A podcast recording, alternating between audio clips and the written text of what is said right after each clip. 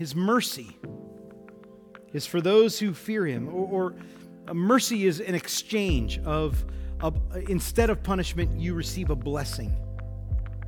And, and Mary, Mary's talking about God, you're so good and you've done these, this great thing for me. But then the majority of the rest of the song is, is now her, her just celebrating, but you're going to do this for everybody. You're listening to audio from Century Baptist Church. To connect with us, visit centurybaptist.org or download the Century Baptist Church app. We are in a, a, a sermon series that we're calling uh, during the month of December Christmas in Stereo, surrounded by the songs of Christmas. The idea is we all know this, right? We've been singing Christmas songs this morning, you've got Christmas carols playing at home.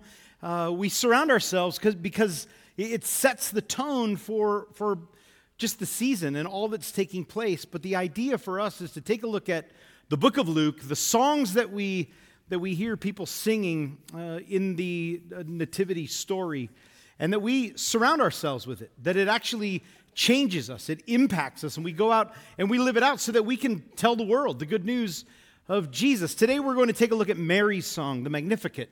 It's found in, in Luke chapter 1, uh, starting in verse 46. Um, I, I say this all the time. People know this about me. I love music. I love songs. I love to look into the heart of songs. I, I love, I just find myself constantly singing these choruses of songs. I don't even sometimes even know what they're about. They're just catchy. They stick in my head, and uh, and and out they come. But but the best songs, my favorite songs, are the ones that have a story behind them. In 1965, Paul McCartney, as uh, one of the Beatles, uh, who obviously they had uh, just so many hits, um, woke up in the middle of the night. And uh, he had this tune that was just in his brain. And he, he just couldn't get out. He couldn't fall back asleep. So he got up and he, he sat at the piano and he pulled out his guitar and he started kind of plunking away at this. He said, I want to I wanna remember this. And so he went back to bed, woke up the next morning, went and he met with the band and he goes like, okay, guys, he goes, this, it, it, because it's just really basic chords. He said, Whose song is this? And he played it for them. He's plucking away on the guitar, and they're like, We've never heard it before in our lives. He's like, No, no, no, it's too good that somebody wouldn't have already written this song. I know it, it's in my brain. What is it? And they're going, Paul, it's, we've never heard it before. And so uh, for months, this was going. And he actually, Paul McCartney actually went to record studios and other music producers, other artists, and he's plucking this thing out on the guitar, and, and they're like, yeah, we've never heard it before. And he said, So what I did, he said, I kind of felt like somebody who'd found money on the street. I kind of turned it into a bunch of people. And if in about five weeks nobody has claimed it as their own, then I can claim it as mine. And as he's playing it in the studio with his friends, they, they were getting so sick of it. They actually uh, were yelling at him about it because there's no words. He didn't have any words for it. He's like, I don't know what it is. Bump, da. And so they just called it scrambled eggs. Uh, so, because that's the, the best they come up with, scrambled eggs. And then he didn't have any other lyrics. What happened is that he was on vacation with his wife. They were traveling, and they, somebody was driving them, and there was a guitar there in the vehicle. And so he pulled it out, and he's, I got to figure this out. And while they were driving, he just came up with the words to the song. Uh, and he said, it, it's a song about a, a, young man who is in a relationship. The relationship ended, and he's regretting uh, like how it had just gone wrong. And he just wishes, I just wish it could be like back then, yesterday. All my troubles were so far away. And he said, it doesn't, it's not a story of my life. He said, it's just, it's just that there's a lot of words that really rhyme with yesterday. And he said, it just works throughout the rest of, uh, of the song. Well, the crazy thing about yesterday is that, I mean, it's got that kind of that fun, that really cool story behind it. But it, but it went on to, to sit on the charts for 11 weeks in a row and actually hold some Guinness World Records. It's the, the song that's been the most re recorded uh, by artists, over 3,000 times. Uh, that song has been re recorded. And they say that today, anywhere in the world, at any given time, if you turn on a radio, somewhere in the world, yesterday is playing. It's, it's that well known. And yet, not everybody knows the story behind it. And that's really just told to kind of set the stage for what we're going to look at today in Mary's song. A lot of people we, we know Mary's song, My soul magnifies the Lord. But do we know really fully kind of what is behind it so that, so that we can fill our lives up with it, that we could go out and we could proclaim the same things. Songs, the best songs, are just built different. So we're going to look at a little bit about how Mary's song today is built. Would you stand with me as I just want to read for you? Luke chapter 1, uh, verses 46 through uh, 55. And Mary said, My soul magnifies the Lord, my spirit rejoices in God my Savior, for he has looked on the humble estate of his servant. For behold, from now on all generations will call me blessed. For he who is mighty has done great things for me, and holy is his name, and his mercy is for those who fear him from generation to generation. He has shown strength with his arm and scattered the proud in the thoughts of their hearts. He's brought down the mighty from their thrones and exalted those of humble estate. He has filled the hungry with good things, and the rich he's sent away empty. He's helped his servant Israel in remembrance of his mercy, as he spoke to our fathers, to Abraham, and to his offspring forever. Father, this is your word. It is true, it is alive. Uh, it, it is uh, food for the hungry. So we receive it today. We pray that, that right now, Father, that your spirit would just work in the words that I say and the words that we hear, that you would build us together as a community of believers who desire so deeply uh, to be followers of you and to tell this world about you. So today, may it just be your word that speaks. We love you, Father. We praise you. It is a joy and an honor to get to be together today in your presence praising you. Amen. You can have a seat. so let's just start uh, with taking a look at the structure of this song. And I just pulled out some different um, musical terms to kind of piece together. I'm not uh, much of a, I'm a hack, total hack of a musician. I can't read a, read a word, any note whatsoever. Um, but here's what I do know uh, the chorus is the heart of a song. And I think that Mary kicks off with the most memorable part uh, of this magnificent chorus My soul magnifies the Lord, my spirit rejoices in God my Savior. Let me just pause right, right here. We'll do a little backstory, but I want to start by just asking the question uh, of you what is what, what might be your unknown today? What's that thing? Uh, that, that you're just waiting on God for, uh, that you know that only He can that only He can do to try to give you answers, to try to clear a path for you. You need uh, something taken care of. If you maybe you're a, you're a student and you're wondering, I don't know about my future, where I'm going to go to school, or or what I'm going to do for a career afterwards, and I'm lost, and I have no clue. God, I just need God to, to show me what He wants for me. Maybe you're sitting there under a pile of bills at home going, I have no idea how we got into this and how we're going to get out of it. I just need God to do a great work. Maybe you've got a, a, health diagnosis that's totally unknown, something that you're struggling with. Maybe you got bad news. Maybe a, a, job that you're at that you just want out of, or you're looking for one so desperately, and you're just waiting on God to do something, and, and it's just all unknown. Mary, uh, I, I would think her, her mindset, if it was like mine, would be what in the world is the future going to look like for me? See, the angel earlier on in chapter 1, the angel Gabriel shows up to Mary and, and says, Greetings to you who are highly favored. The Lord is with you. Uh, the Holy Spirit's going to come upon you, and you're going to be with child. You're going to give birth to the Savior of the world, the Son of God, the one that's going to redeem all of mankind. And Mary, Mary's confused. She, she doesn't fully understand it. As we talked about last week when the angel visited Zechariah, uh, it had been 400 plus years since God had spoken to anybody. That's at least recorded in Scripture. No prophets, no judges, God Himself, no angels are recorded. 400 years of silence. And, and God sends His angel to this young, probably, who knows, 14, 15, 16 year old girl. In the middle of nowhere, Nazareth, a town that, that nobody even bothered to really even care much about, to tell her that she's going to bring the Savior of the world into existence by God's power.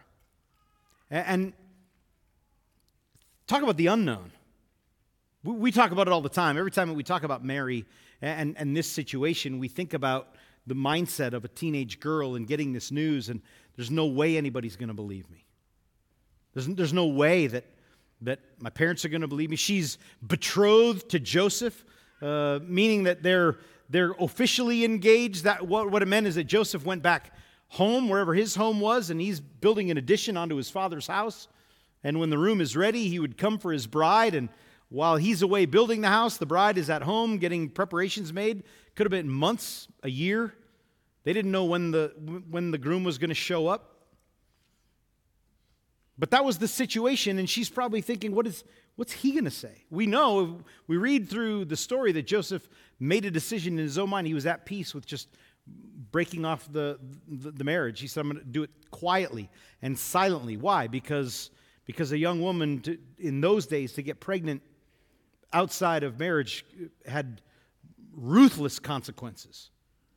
Being ostracized by people was, was, wasn't even the worst of it, of what could happen according to law. And so he just said, I'm going to I'm going to do it quietly we're just going to let it go.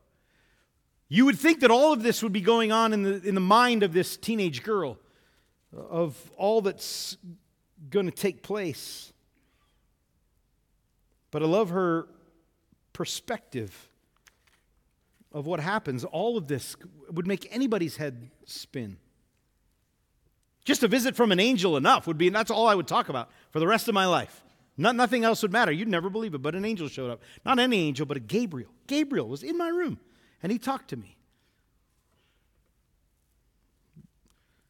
She had a wedding that was coming up that she probably instantly knew wasn't going to happen. But then on top of it, this thought of I'm, I'm going to be empowered to bring the Savior of the world by God's power into existence, give birth to the Son of God But here's the thing all of that, all of that, I've heard it so many times. I've preached on it, I just talked about it, I've heard it by many times. None of that is recorded in Scripture. It's just speculation based on our own minds of how we would react if this was to take place. But we get Mary's reaction. Her first reaction is told to us because uh, the, the angel had told her, Your cousin Elizabeth is also uh, having a baby. To which Mary was like, Well, that's more incredible. She's old, right? And, and, and so she leaves after talking with the angel. She leaves and goes and meets with Elizabeth. And Elizabeth greets her, and, and the baby in Elizabeth's womb, John the Baptist, it leaps for joy in the presence of the mother of the Savior of the world. And, and Elizabeth's response uh, to Mary in chapter 1, verse 45 is Blessed is she who believed there would be a fulfillment of what was spoken to her from the Lord. That was Mary's response. That, that was her magnificent response. It was, I believe you. And this is amazing. And God, you're magnificent. What an incredible thing that you're doing through me. I, I don't know how many of us would have that response. Here's what I can say how many of us have that response when, when God does do a work in our life that, that we know it's God at work, but it's challenging? It's a struggle because we've talked about this all the time. For us, the best way for us to see and view and understand what God is doing in our life is through the things that are, that are not comfortable so that we don't rely on our own power, but that we rely on the power of the Holy Spirit. But oftentimes, when that stuff starts to happen to us, our first reaction is, Why me? You know, and God's like, Well, because you prayed for it. Like you asked for it. You wanted me to use you, and I'm trying to use you. Mary's response was uh, from Elizabeth's words How blessed are you that you believed this from the start and that you're ready to do this. She believed in the promise of God because of faith. She isn't fearful, she's not shame filled. Her first words that she sings out, My soul magnifies the Lord, means it, it amplifies. It just, my soul, my, my inner being exists to just make God's name great. So if this is what he needs to do, then I'll sing. I'll, I will, I will belt it out and make great praise. And then she says, My spirit rejoices in God, my Savior, it, my soul and my spirit. What it means is, is all of me internal, external, heart, mind, my entire body is just one big song of praise to the Lord. From a teenage woman uh, about to step into some great unknowns, responsible for giving birth to and raising the promised Messiah that would save the entire world from their sins. That's pressure. And her response is God, you're good. You are doing a great work and you deserve to be praised. My, my everything I have is yours. Whatever it is that you want to do, my life will be a song of praise to my God. And she understands, if you read through the text, she understands who she's praising my Savior, my deliverer, the Holy One, the great I am. She says all of those things in this text. She has a full understanding of who God is. And says, My life will be a song to you. And this, that's the answer. That's how you live into your unknown. That's how you live into uh, this. I don't know what you're doing, God, but I'll step into it. And it's because it starts with you understanding, me understanding who God is and his identity. That he lives into who he is. The God who is faithful, the God that is, the creator of the universe, the one who is sovereign and in control of all things. And when we can understand that he's got this, no matter what it is, no matter what it looks like for me, he's doing a great work. When he calls us to follow him, to serve him, to do whatever it is that He calls us to do, we step right into it because we know that this is good. Because that's who God is. Hebrews 11:1 says faith is a confidence in what we hope for. It's the assurance of what we do not see. We follow God in obedience because we are absolutely sure in who he is. And we we cement ourselves into his identity. It's preparation of our heart and our mind, our soul and our spirit that gets us ready for the great things that God wants to do to us when He makes that call. We prepare ourselves. Mary, we don't, we don't know much about her past. She obviously was a student of the Word, gleaning this and gaining this. That, that when, when the call was put upon her life, she just said, Absolutely, uh, uh, I'm in. Then what we have is we, we, we move into this strong transition. She's praising God for who he is, but now there's this part where, where she just proclaims who she is. And she, she understands God want, God's going to use her, but it's kind of this I can't believe that, that he would choose to use me. In musical language, a transition is it's this moment of change, probably at the end of one song that leads to, into another song, and it just kind of flows. You don't really know that there's a change, but there's this seamless transition that Mary does in verse 48. While still praising God for who he is, praising him for what he's done, and she just talks a little bit about her own life. He's looked on the humble estate of his servant. The word servant there, original translation is slave maiden. Kind of feels a lot deeper, doesn't it? But that's how she views herself before God. I have I'm yours to be used. Whatever it is that, that you want to do with me, God, I'm, uh, I'm yours. And you have, you've looked, uh, uh, the creator of the universe, the creator of all people, saw me, a, a humble it, nobody, honestly, in the middle of nowhere. But I'm fully here for you to use. Martin Luther uh, says that what Mary was really saying was God, when you, when you should have chosen a princess, royalty, a queen, to bring royalty into this world, the Savior of mankind, you should have chosen someone valuable. But you chose me, a nobody, so that I could proclaim a somebody. But now she says, Behold, behold, are her words. In other words, can you believe this? She's talking to guys, can you believe this? You chose to use me, and I'm a nobody, but now, from now on, everyone's going to rise up and call me blessed. The interesting thing about this is that it still shows her her humility. She's not saying, I can't believe that you using me. People are going to know my name, right? The world that we live in today, that's everybody's goal. I just want to be known. And Mary says, No, no, people are going to rise up and call me blessed. And in the way that she's saying that, she's still proclaiming God is good, that people are going to look at me and people are going to see that you are a merciful God, that you do great things for those that consider themselves nobodies. That's really the statement that she's making. It's not about that they're going to rise up and I'm, oh, I'm going to be, I'm just going to be known for being blessed. She's basically saying, I'm going to make it known that you are the God that blesses, that you do great things. And let's understand this too, because there can be a lot of confusion as to why God chose Mary. And I'll just make this statement there's nothing that Scripture gives us that tells us that she was perfect in any way. Mary was just as sinful as any one of us. She had a human nature. The reason that she was chosen is because God chose to use her.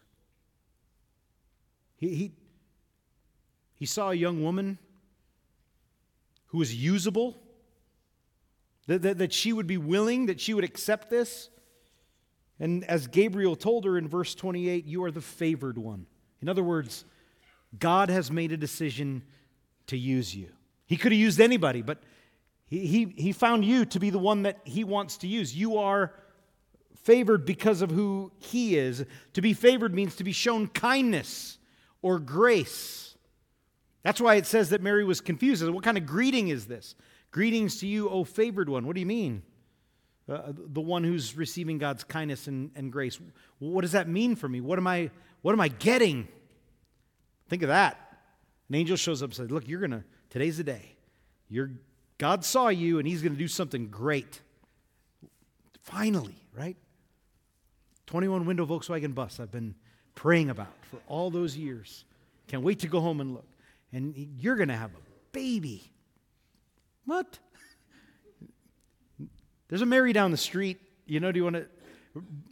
You are highly favored. God has chosen you out of everybody in this world to do something great because of who He is. He did the work through His grace. And that's what, that's what she proclaims. It was holy is His name. Out of everybody, He proclaimed that I would be the one. Ephesians 1 6, we find the same terminology as Paul says, to the praise of the glory of his grace by which he made us accepted in the beloved. Which just so happens to be what Mary's name means one who is loved. And she's living into that. God has done such great things for me, and he's going to continue to. But it's God that does the work. Mary was the vessel that he used. The one who is mighty has done great things for me. If you actually look at the original translation, it says, the, one who is mighty has done great things to me. She, she accepts, she knows this. Like he's actually doing this to me so that I could proclaim him and who he is. She believes that the Messiah is going to come, that she is going to give birth to the Savior of the world. And she not only just accepted it, like, okay, I guess, she embraced it. We see that. My soul magnifies Lord because he has chosen to use me to do his work. James, in his book, uh, chapter 4, um, is quoting Proverbs chapter 3, verse 34. God opposes the proud but gives grace to the humble. James adds to this, but he says, so, so submit yourselves to God. So be humble, is what he says. Let God use you. Lower yourself. Not self deprecating, but just, God, I'm not you. And I want you to work through me. I want to, I want to make your name great. So use me. I'll do whatever it is that, that you want me to do. James says, So submit yourselves to God. That's, that's Mary's spirit, her heart. She praises God for it. Humble yourself in God's eyes, and He will lift you up. Because we know this. You read through Scripture, no attitude that we have fights against God and His plan more than pride. It's, it's I, I, know that, that, we, that we don't measure which sin is worse, but pride is at the root of all of it. I want this for myself. And pride fights against God because it, pride says, I don't need you. I'm more important than you. And God says, I won't share my glory with anybody else. So if you're prideful, I will push you down. And God's not going to use us if we let pride puff up. Because if pride gets in there and God's trying to use us and people see us and they go, wow, he's such a great, you know, and then fill in the blank, such a great pastor, whatever it is that, that you do, such a great coach, whatever it is that you do. And God says, man, I'm, I'm going to humble you. If you don't understand that it's me doing a work through you and you can't proclaim that with the life that you live.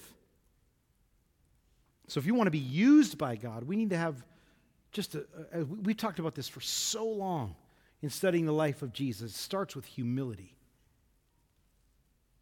We lay low and he elevates for his glory. And so again, Mary just praises him for out of who he is. Holy is his name. Last week we talked about the meaning of names in ancient times Zechariah and Elizabeth, Mary. Mary says, Your name is holy. Because you live into what your name is. Your actions line up with whatever your name is. And she says, Your name is holy. You are holy. You are perfect, which encompasses everything your ways, how you work, what you do in my life. It's all perfect. And so I'll accept it. And I will, I will let your actions be whatever it is that you desire them to be. You have done great things for me. And then uh, the, the, the, second half of this text um, kind of is it's, it's still in the spirit of Mary, and what is she doing? But it seems like there's this, there's this little bit of a shift. In, in music, it's called uh, syncopation. And I, like I said, I don't read music. I don't know much about it. So I'm going to have the worship team and Pastor Ethan come out, and he's going to explain this a little bit to us. But let me just read for you uh, what it is that, um, that I want us to understand. So Mary, first of all, praises God, and then she says, I can't believe they're using me. Again, God, you are so great. Holy is your name. Verse 50 Your mercy is for those who fear you from generation to generation. He has shown strength with his arm. He's scattered the proud in the thoughts of their hearts. He's brought down the mighty from their thrones and exalted those of humble estate. He's filled the hungry with good things, and the rich he's sent away empty. Again, it's that idea of, of pride and humility. He's helped his servant Israel in remembrance of his mercy as he spoke to our fathers, to Abraham and his offspring forever. Pastor Ethan, help me out. All right, so Please. syncopation, syncopation is uh, when you emphasize uh, something, either a note on an instrument or a word, a phrase in your singing that is on the offbeat. So you expect things to happen on the beat, and most music happens on the beat. But when you want to emphasize something, you can put it on the offbeat and call it syncopation. We sang a song a little bit ago, it was Manger Throne, and the chorus is Glory be to you alone, right? No, that's boring. That's straight. Glory be to you. Listen to what the, what the writer did. Glory be to you alone. You want to emphasize something. We're singing to you, Lord. And so you put it on the offbeat to give it extra emphasis. That's exactly how I would have explained it. Then why am I here? uh, so I wanted him to share that just so that we would we would just kind of grasp this concept of this song that, that Mary is singing, that, that all of a sudden, in, in the middle of all of it, there's this, there's kind of this unexpectedness that takes place, but yet at the same time stays true to the theme of the song that she's singing and proclaims this message to everyone. She says, His mercy is for those who fear him, or, or mercy is an exchange of a, instead of punishment, you receive a blessing. And, and Mary, Mary's talking about, God, you're so good and you've done these, this great thing for me. But then the majority of the rest of the song is, is now her, her just celebrating, but you're going to do this for everybody. And, and anybody who, who, I don't know where she is when she sings, probably just in the, in, in the silence of her own home. I don't know. She probably never thought that, it, that the whole world was going to read this. It's one thing Mary did not know. Um, yeah, thank you. Appreciate it. Uh, and um, but, but but when she sat down to write this, she says, "God, you're great. You're doing a great thing for me." And then and then she gets it. She understands the Savior coming, and is that this is going to change the world. See, your mercy is not just for me, but it is for all of humanity, for all who fear Him, for all of those who humble themselves with, your, with their lives, because that's Again, pride pushes against the relationship with God, and, and sin separates us from God. And so, what we need to do, the first step, is to eradicate that pride and say, God, I, I'm a sinner. I need your mercy because I know I deserve punishment. But what I understand from your, from your word is that you, you desire to bestow blessings. And so, I want to be a new creation. I want you. And Mary proclaims this. His mercy is for those who fear him. And it never ends for generation to generation. It's ongoing. God just continues to do great things. And then she, she really just proclaims this that it's a message to the world. And she says, God sees the nobodies, He sees the invisible, He, he sees the marginalized, He understands the struggle that you're in. The world that we live in says the more you make something of yourself, the more you're going to receive. And Mary says if you want God's mercy, just put yourself at his feet and let him work. Because that's how mercy works. That we just come before him and he says, I would love to show you who I am. She says he fills the hungry with good things. The prideful, the rich, she says he pushes away. What that what it's talking about again is that spirit, that that pride that builds up. The hungry know that they that they are only going to make it if they have him. But but but the prideful, those who have made a name for themselves, the rich, the wealthy, with that kind of a mindset is I don't need God. But the hungry know that they need him and fully dependent upon him.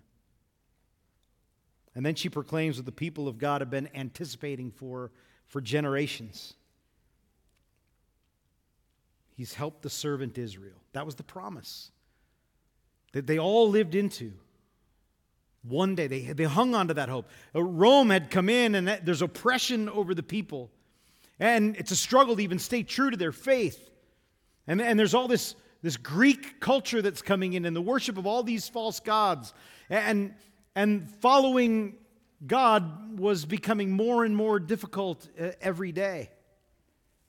And they were hanging on this hope of one day the Savior that has been promised to us is going to come. And this is what she's proclaiming it's here. He's here. You've remembered out of your mercy, she says, out of your desire to give blessing instead of punishment. You're fulfilling the promise that you made to Abraham and his offspring forever. Genesis chapter 12, just like Mary, God chooses, he just chooses a man. Abram was his name. We don't know anything about him uh, when God comes and finds him, other than because you get to Genesis 11 and you read about the story of Noah and the flood, and then you get uh, the Tower of Babel, and then you just get uh, genealogy from Noah down to this guy, Abram. And it says he was from Ur of the Chaldeans. That's, that's all we know about his past. And what we know about Ur at the time is that all it was was a pagan society. So Abram didn't know anything about God when God called him. God just chose out of his grace and mercy to say, I'm going to use you to do something great.